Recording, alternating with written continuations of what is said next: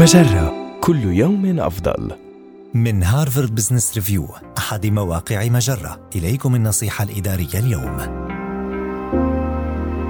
أساليب الحصول على آراء الموظفين العاملين عن بعد.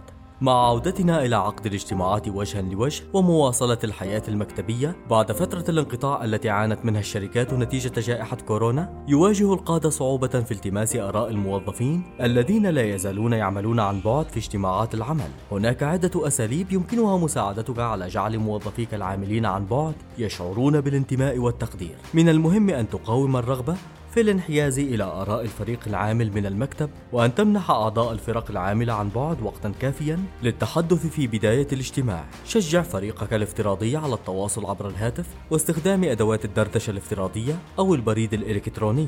وامنح الفريق العامل عن بعد فرصة توضيح أفكاره الجيدة مع بقية الفريق عندما يسهم أعضاؤه في عملية توليد الأفكار سواء من خلال الدردشة أو باستخدام السبورة الافتراضية. ومن الضروري أن تستخدم التصويت لتضمن مشاركة الجميع ومراعاة مختلف الآراء عند عملية صناعة القرار على مستوى الفريق. أسند دور مدير الجلسة في الاجتماعات إلى الموظفين بالتناوب وذلك لجعل الموظفين يشعرون بالانتماء والتقدير.